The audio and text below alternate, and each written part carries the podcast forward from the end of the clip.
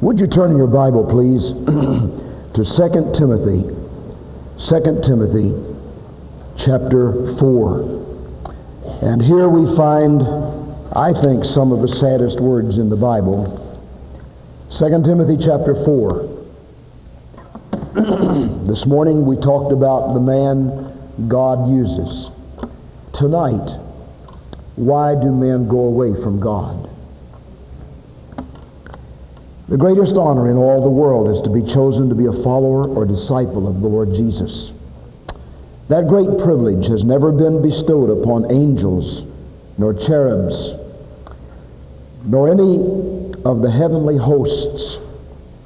One would think that such a high and noble position would be granted only to the elite or to the deserving, only to those who were clean and pure Yet God's word declares in Romans 5 8, God did not choose the righteous of this world, but rather sinners. He came to seek and to save that which was lost. Surely it is unthinkable that one who is chosen by Christ, invited to the great marriage feast of the Lamb, should ever say no to the Master, should ever go away from Christ and yet some do. There may be someone in this very room tonight who is about to go away from Christ. There are two ways of going away from Christ. One is to come near Him and feel the tug of God at your heart and know that He's dealing with your soul and to just turn Him off and say, no, not tonight, not now, some other time, and you turn and go away.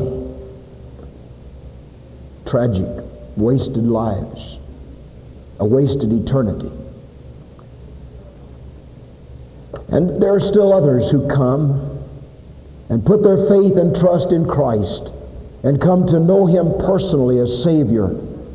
They live for a while with Him and for Him and walk with God and then somehow the going gets tough and it's difficult, and the trials on every hand, and the discouragements come, and Satan moves into your life to try to d- d- lay your honor in the dust. And some men and women and young people have turned and gone away from Christ. The second Timothy chapter 4 is one of the great chapters of the Bible. It is Paul's farewell address, you might say. He begins it by saying, Timothy, preach the word. I charge you to preach the word and do the work of an evangelist. The time will come when men will not do, endure sound doctrine. And then he says, For the time of my departure is at hand. I have fought a good fight. I have finished my course. I have kept the faith. Henceforth there is laid up for me a crown of righteousness, which the Lord, the righteous judge, shall give to me at that day, and not to me only, but unto all them that love his appearing. Do thy diligence to come shortly to me. We get in on the inside of Paul's heart. So many times in Paul's writing, he's bragging on Jesus. He's giving us wonderful doctrinal treatises. He's giving us tremendous truths that live a thousand and thousands of years. And then in the next breath, he bares his soul. He says to Timothy, I'm alone. I know what it, I know what our Lord went through at the cross when everybody left him.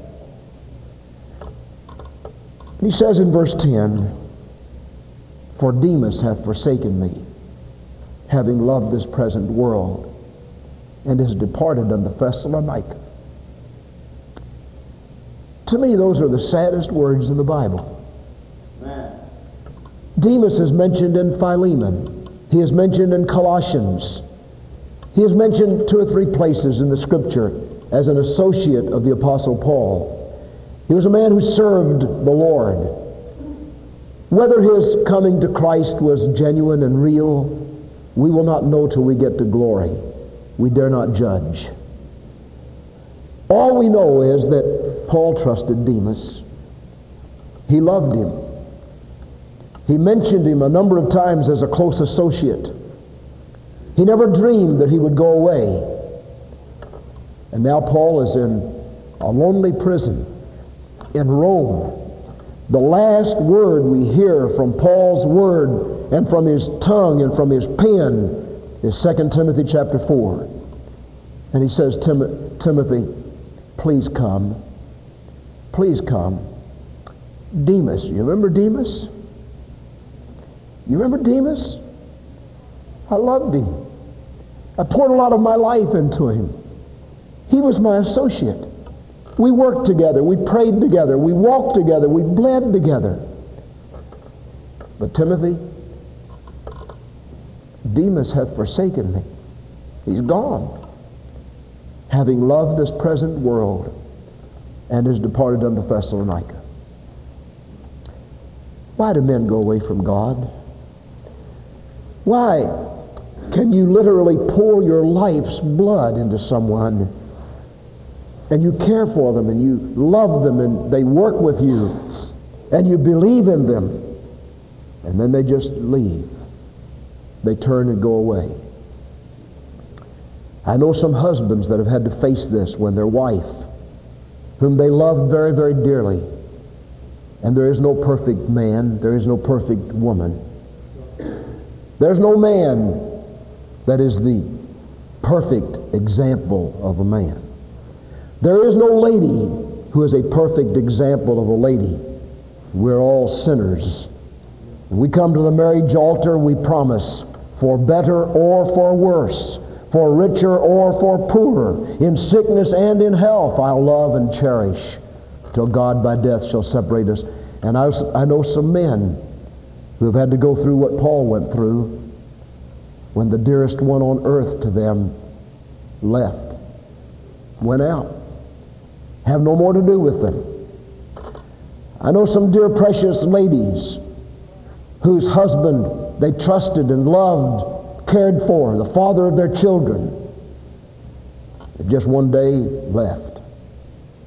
No more cared for them, deserted them. There are no harder words to take. Demas hath forsaken me, having loved this present world. And the Lord Jesus had to face this with Judas Iscariot. Judas was one of those twelve who was called to work with the Lord. Peter, James, John, Bartholomew, Matthew, and others. Judas. And one day, Judas made a deal with the enemies of the Lord. He had to know them. He had to hang around with them a little bit. He had to get his mind off of God and he made a money deal to betray and sell his best friend. The greatest friend a man ever could possibly have is the Lord of glory. And Judas made a deal to swap the Lord for 30 pieces of silver. Sometimes we think, Judas Iscariot, what kind of person were you? That you would do such an honoring, mean trick as that. And yet there are men and women in this very audience tonight who are right on the brink of going away from God, doing to the Lord Jesus what Judas Iscariot did, doing to the Lord Jesus what Demas did to Pilate, did to Timothy and to Paul, and doing what a husband who promised, I'll be with you all the rest of your life, doing what a husband does when he takes out on his wife, or a wife does when she takes out on her husband. The Bible tells us that to err is human. This is not an exact quote from the Bible, but it certainly is inferred all the way through the Bible. To err is human, but to forgive is divine. And all have sinned and come short of the glory of God. And we're under severe obligation in the Word of God to forgive one another to care for one another, and not to hold grudges against somebody who has hurt us. Demas hath forsaken me. Why do men go away from God? Why is it that in this room tonight There may be someone who has come close to, to Christ. You have come close to the cross. You have heard these wonderful songs as Bob has given them to us from his, his heart. You've heard the Word of God over and over and over again. You've heard God speak to your soul. And your heart has been gripped. And you are about to step out for Christ, and then Satan puts a block in the way, and you turn and go out into the night, going away from God. Why would you do that? Why would a person who has had his sins atoned for in the blood, who has been to Calvary for forgiveness and cleansing, and Christ lives in his heart, and then he begins to play with the world and the flesh and the devil. And he gets a hankering to go back to the old cold world that never could satisfy, never could do anything for him to begin with. But he turns and goes back. I want to give you just a few reasons what I think the scripture speaks of. And I'll not talk long, but I pray that God will lay this on our hearts tonight. Why do men go away from Christ? First of all, I believe they go away because of public opinion. Would you turn your Bible to Matthew chapter 26, beginning with verse 58? But Peter followed him afar off unto the high priest's court and went in and sat with the guards to see the end. Verse 69. Now Peter sat outside in the court, and a maid came to him, saying, This thou also was one with, with, was with Jesus of, of Galilee. But he denied it before them all, saying, I know not what thou sayest. And when he had gone out into the porch, another maid saw him and said unto him, Thou wast there. This fellow was also with Jesus of Nazareth. And again he denied with an oath, I do not know the man. And after a while came unto him they that stood by and said to Peter, Surely thou art also one of them, for thy speech betrayeth thee. Then began he to curse and to swear, saying, I know not the man. And immediately the cock crowed. And Peter remembered the word of Jesus, who said unto him, Before the cock crows, thou shalt deny me thrice. And he went out and wept bitterly. Simon Peter began to follow Jesus afar off. When anybody who has ever come to Christ and found in him cleansing and forgiveness begins to follow the Lord afar off, he has a distance between himself and God. He begins to keep company with the world. He likes the picture show rather than the prayer meeting.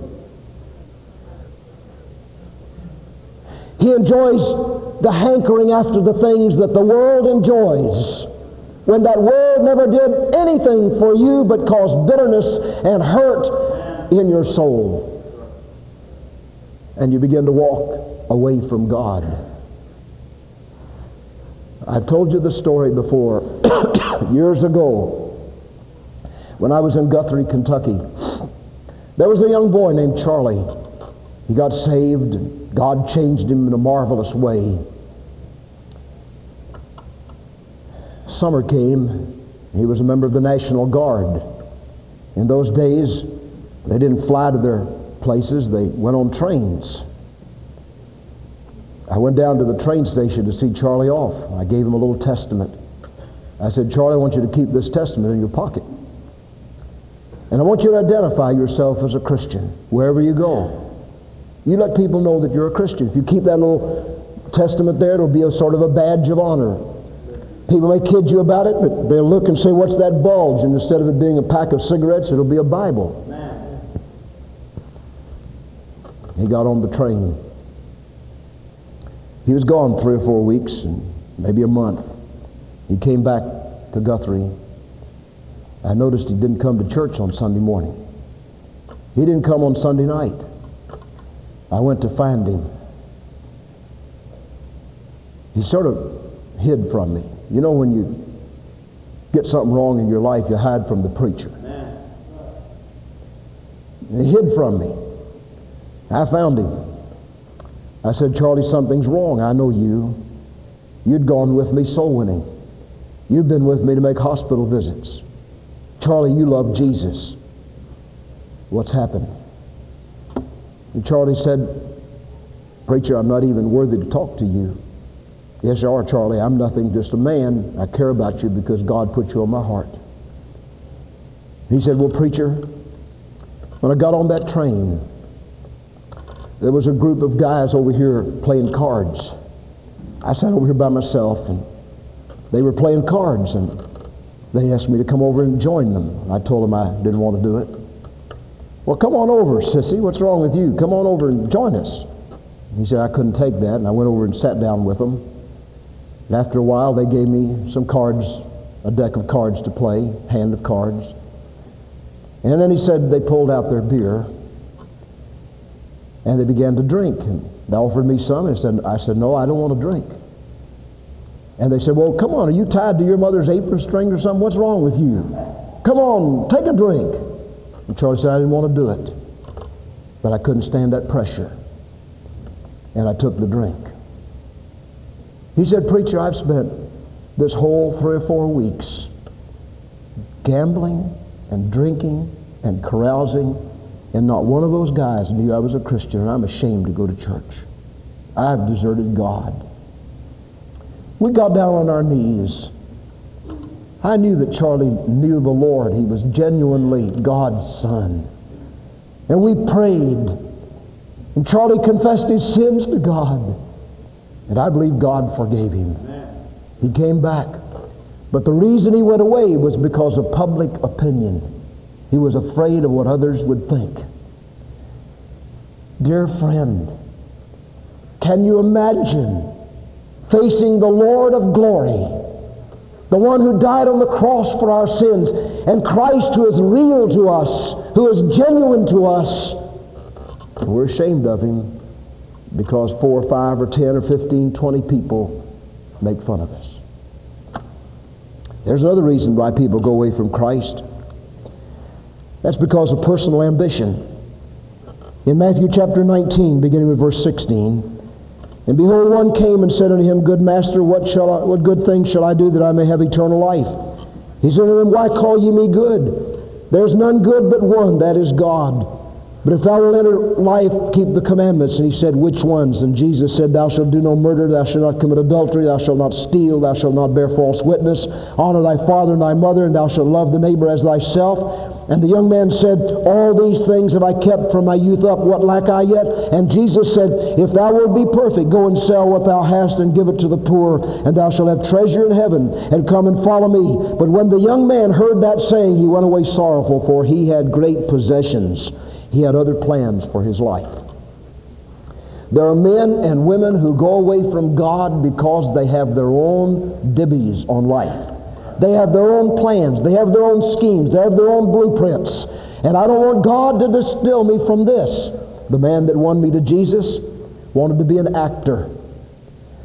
He was at Ouachita University, Ouachita College then in Arkadelphia, Arkansas. And they offered him a scholarship in, in acting. And uh, someone from Hollywood came and invited him to come to Hollywood for a screen test. He had a battle in his heart because he was a Christian. And there was the desire of the world and the flesh and the devil to go into the movies. He got alone with God one night, and God won the victory. And instead of going into the movies, he said, Lord, I'll preach the glorious gospel. And he went on to graduate from there and went to the seminary. And later, God used him to touch my life. You see, God has a blueprint, a plan for your life. There are some men and women in this room tonight who want their son or their daughter to go into some kind of business or some kind of a thing where they can get, get some economic uh, prowess or get some influence and so on. And I want to tell you the greatest thing you can do in the whole world is to say, Lord, here's my son, here's my daughter. I put him on the altar for God. I want you to use him. I heard somebody say one time, I don't want to go to Glendale because all the young people have to become preachers or missionaries. Well, that isn't true. I want you to do what God wants you to do.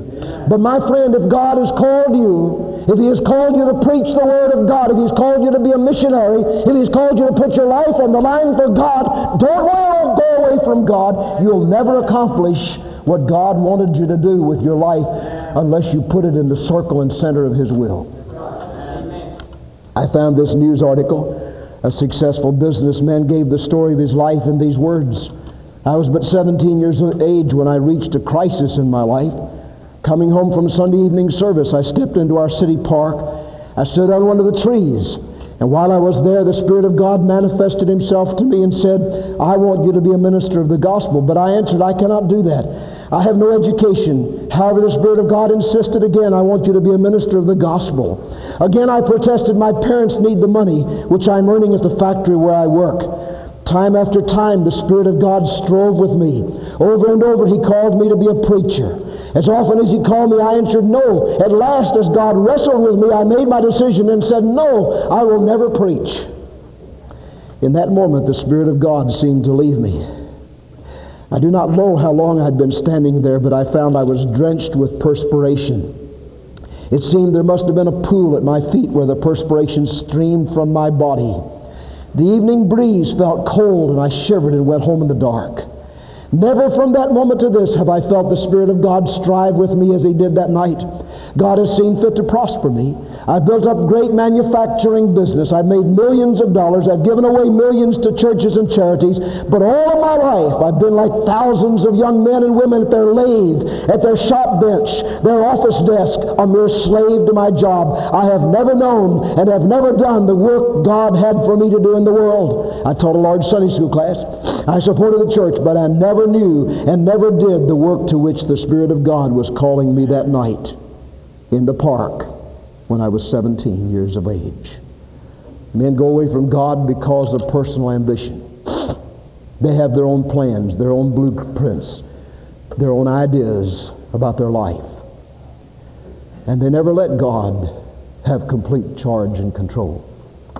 You say, preacher, are you saying that everybody that serves the Lord has to go into preaching and missionary service? I don't know whether I'm saying that or not. It depends on what you mean by preaching and missionary service. Do I mean that everybody that goes into the Lord's service has to stand behind a pulpit? No. Do I mean by that that everybody that goes into the Lord's service has to go to Africa or Japan or to some home mission field? No. But I do believe that everyone that comes and gives his life totally to God, whatever he does, whether he's a grocery man, a lawyer, a congressman, whatever he is, his main business is telling others about Jesus Christ. And so he becomes a preacher and a missionary serving God. But so many have withdrawn and resisted the Spirit's tug and have said no because they were afraid. There's another reason Men go away from God. Turn your Bible to Matthew chapter 13. Matthew chapter 13, beginning with verse 9. when anyone heareth the word of the kingdom, and understandeth it not, then cometh the wicked one and catcheth away that which was sown in his heart. This is he which received seed by the wayside. But he that received the seed in stony places, the same is he that heareth the word and immediately with joy receiveth it. Yet he hath no root in himself, but endureth for a while. For when tribulation or persecution ariseth because of the word, immediately he is offended. He also that received seed among the thorns is he that heareth the word, and the care of this age and the deceitfulness of riches choketh the word, and he becometh unprofitable. The pull, the pull of the world. In 1 John chapter 2, Love not the world, neither the things that are in the world. If any man love the world, the love of the Father is not in him. For all that is in the world, the lust of the flesh, and the lust of the eyes, and the pride of life is not of the Father, but is of the world. And the world passes away, and the lust thereof. But he that doeth the will of God abideth forever. Men go away from Christ because of the tug of the world. What gets you excited? Now I want to tell you, some of you think that I'm inhumane and, uh, and inhuman when it comes to ball games. I know what you say behind my back. I hear you characters. You know, walls have ears. I to tell you, before I yielded my life to Jesus Christ, I, w- I went to Manual High School. And anybody that's from Louisville knows the rivalry, the or- original rivalry between Male and Manual. I was right in the middle of all that. One, every Thanksgiving we played a great big game. The police always had to come. Because the Manual people, if they couldn't win the game, would storm and beat everybody up over at Male. And if Male couldn't win the game, they came down to Brook and Oak and invaded Manual High School. And I was right in the middle of all that before I rededicated my life to Jesus. And I loved the games. To this very day, I think I'd rather see a football game than almost any kind of athletic contest going. I like the way they get up there and beat each other up, roll each other in the mud, and mean to each other. Uh, I guess it takes out all the frustrations, like those guys, the preachers that go out on Monday to play golf. And they put this golf ball down here and say, that's Deacon so-and-so. Bang! put a golf ball over here and say, that's Sister so-and-so. Bang! Well, I tell you, I don't do that. I don't play golf, but I understand what they do. But I want to tell you something. When I gave my life to Jesus, everything just changed. I used to hate school. I began to love school. I rededicated my life to Jesus. Listen, young people, don't rededicate your life and then make it just so, so cheap a thing that the next day you're out doing the same old things. I gave my life back to God. I'd already been saved. And I said, Lord, help me. Help me. I don't know what you want me to do, but help me. I'm not doing good in school. I don't even like school. I'd like to quit. I asked God to help me. And you know what he told me to do? In my heart. Nobody else told me this. I think you can get along with God and God can talk to you. And God said, you go and sit on the front row. And you listen to everything the teacher says. Just keep your eyes on the teacher. Keep up in every assignment and don't miss one day of school. And folks, I began to do that. And I graduated from high school in three and a half years. Two and a half years. And I got on the honor roll. And I got a little pin called the National Honor Society. And I'm not bragging on this stuff tonight. I'm just telling you God can change you. And he changed everything about my desires and my ambitions. And I began to want to serve the Lord. And to give to him everything I am or have. And that's not very much if you only knew. When I was a young boy, I couldn't carry a tune in a bucket. I, they'd all sing, my brothers and sisters get over, they all had the natural talent. And they get over here and sing, and I'd try to sing with them. They say, Will you stand over there on that side of the room? and when I rededicated my life to God, I said, God, what I have, not much, but I give it to you. And God began to work in my heart. It wasn't just an easy thing. I had to study hard. I was talking to one of our students who's in the seminary. They were saying they had a tough time with Greek and Hebrew. I said, You won't have a tough time if you do what I do, did. And I don't have any extra brains. All I did was use some judgment. I got my Greek and Hebrew classes all planned for 1 o'clock in the afternoon. And then I, I had a job all the way through the seminary. I worked from 5 in the evening to midnight. I did my studying after midnight. And then I had the classes at 8 o'clock and 9 o'clock and all those things, you know, and then I had a lunch period.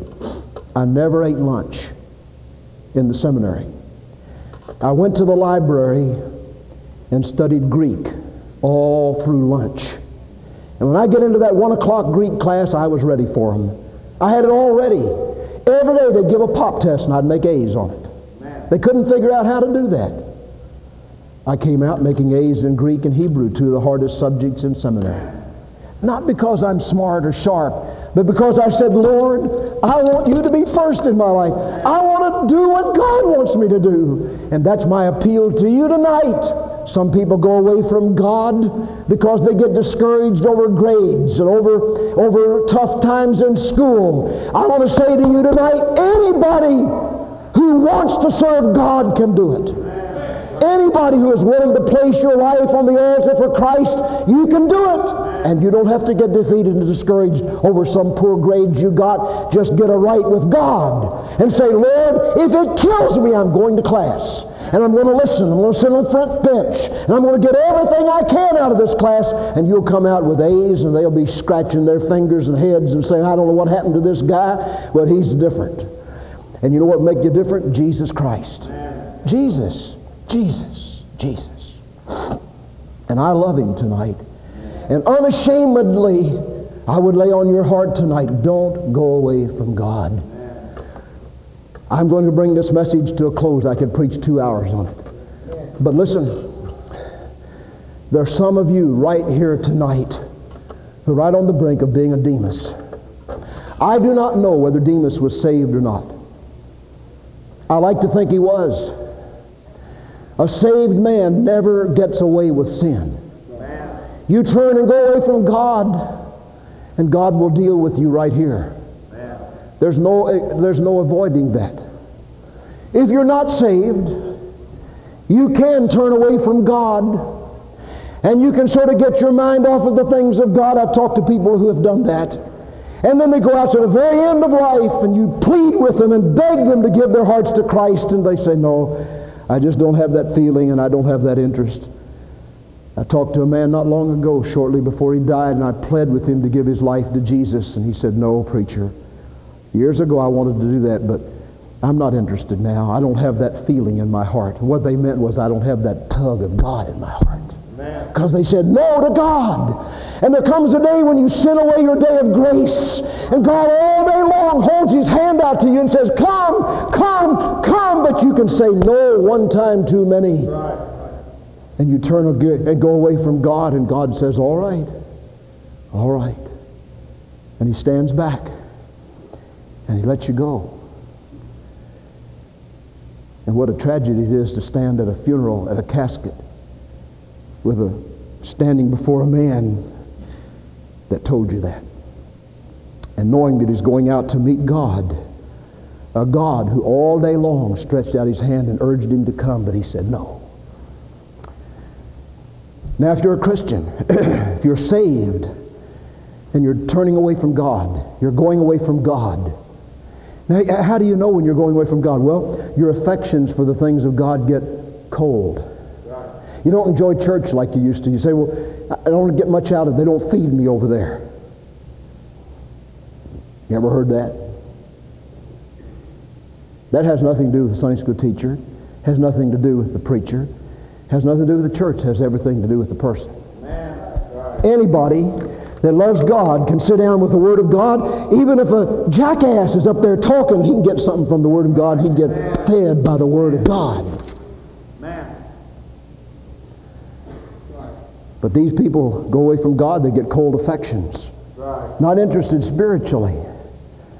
They begin to find it easy to say, well, I can't teach this year. I can't do this this year. I can't work with the RAs this year. I can't buy, drive a bus anymore. I can't serve in this place. I can't be a Sunday school teacher. I can't be a coordinator. I can't do all this stuff anymore. We had a man in our church years ago. I loved him. He was very, very dear to my soul. I loved him. We used to go soul winning together. He was one of our inner, inner circle. One day he came to me and said, Preacher, I've been working with the RAs and I can't work with them anymore. Uh, my schedule's too busy. Now, he'd been doing that for several years. I said, That's a dangerous thing. What are you going to do instead of working with the RAs? Well, he said, I'm just going to come to prayer meeting. That'll be easier on me. After a while, I noticed he dropped out of prayer meeting. Wasn't long till he came and said, Now, preacher, I've, I've been working with this group in training union, and you know, I just can't do that anymore. I don't have time. He dropped out of training. After a while, noticed he wasn't coming to church on Sunday night. And then he came and said, uh, Preacher, I can't uh, be involved in this Sunday school work anymore. I just don't have time. The time I give my time to my family and all these other things, I just, and my job, I just don't have time. Now, this is a man that many in our church expected any day to walk down the aisle and say, God's called me to preach. He said, No, I can't do that anymore. I called him in one day and we sat down and prayed together, and I loved this man. I wasn't ugly to him, I loved him. I said, Friend, you can't treat God like that. When you start leaving off this and this and this and this and this and this and this, you're not doing anything for the Lord. You're not doing anything in His name. And pretty soon you're going to lose all interest in the things of God. That very same thing happened. He began to nip at the bottle. He began to have all kinds of unholy alliances. And one day, just suddenly, without warning, a heart attack took him out of life. I'm saying to you, you can't treat God like that. Amen. He that being often reproved and hardeneth his neck shall suddenly be destroyed, and that without remedy. A man who goes away from God and stops doing the things that God's Holy Spirit deals with his heart to do, God is going to deal with him right here.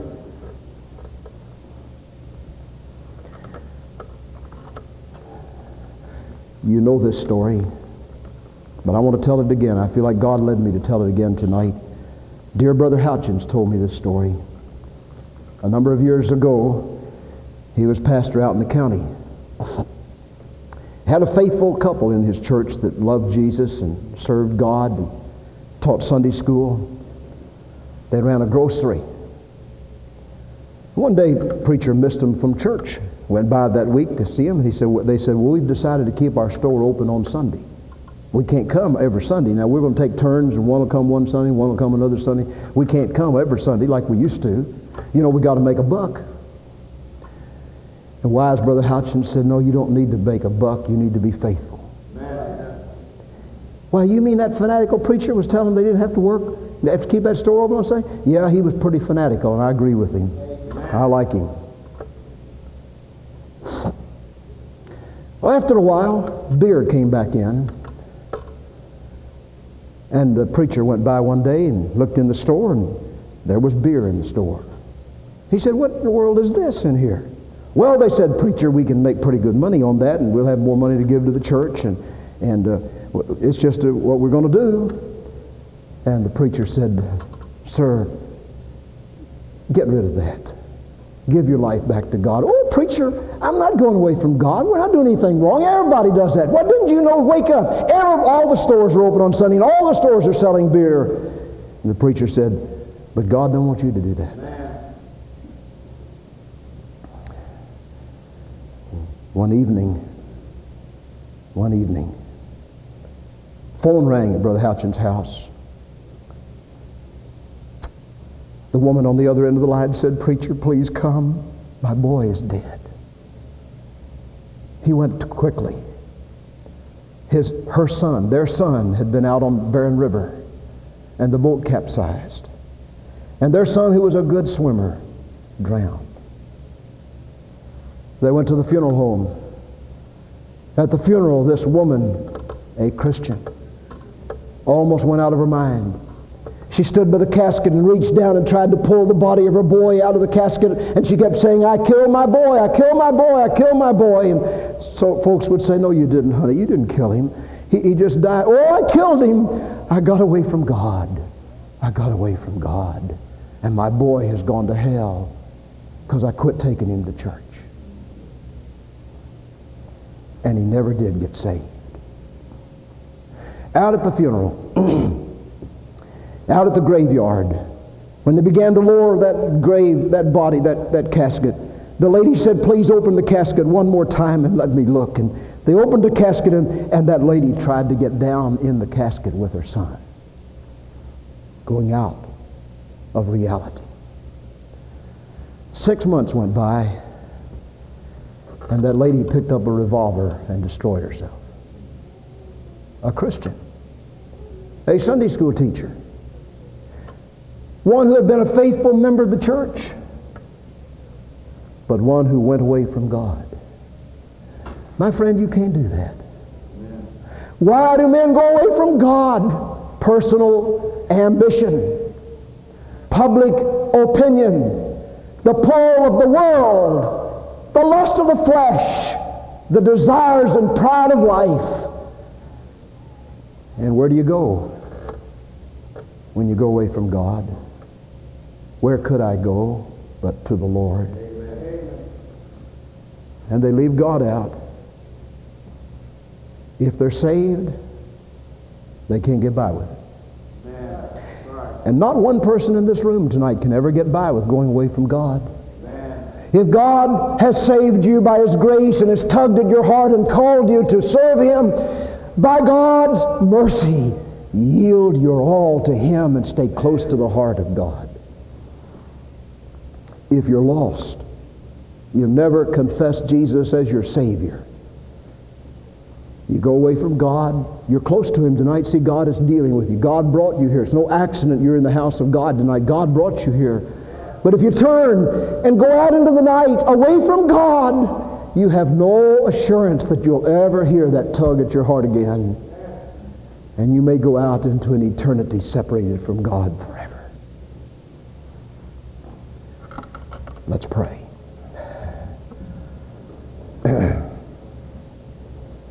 Our Father, please take these feeble words from a voice that could hardly talk and drive the message of God's word into hearts. We pray that someone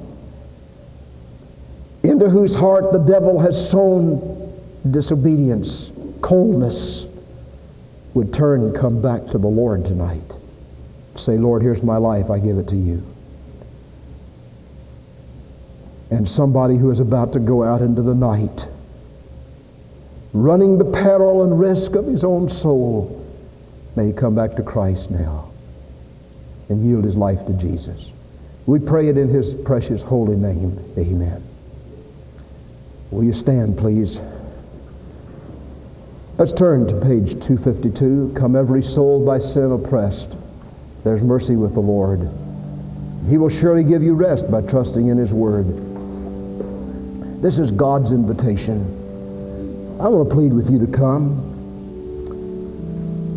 252. When you find that song, look there here just a moment. The invitation will not be a long invitation unless the Lord leads otherwise, but I want to ask you to hasten to Jesus tonight. Put your life on the line for God. Someone here tonight may just need to come and kneel and pray and say, Lord, I want to give my life to you. I don't ever want to go away from the Lord. I want to run to Him. Flee into the arms of Jesus and not away from Him. Somebody here tonight may need to walk down this aisle and say, I want to put my life on the line for Christ and ask Him to use me. And He will use you. He'll use you. You may not know what He wants you to do, but if you'll stay close to Him, you can't miss the will of God because He wants to show it to you. There's some here tonight who have had coldness in your heart and You've been saved in years gone by, but you've allowed the devil to sell you a counterfeit. You're not happy. You're just miserable inside and you need to give your life back to Jesus. Will you do it? And there are some here who, if you go away from God tonight, you're going into hell. Forever separated from God. You'll never, maybe never get a chance to be saved again. I plead with you to come to Christ. Christians, pray while we begin to sing who would step out for the King, Christ Jesus. Will you come right now?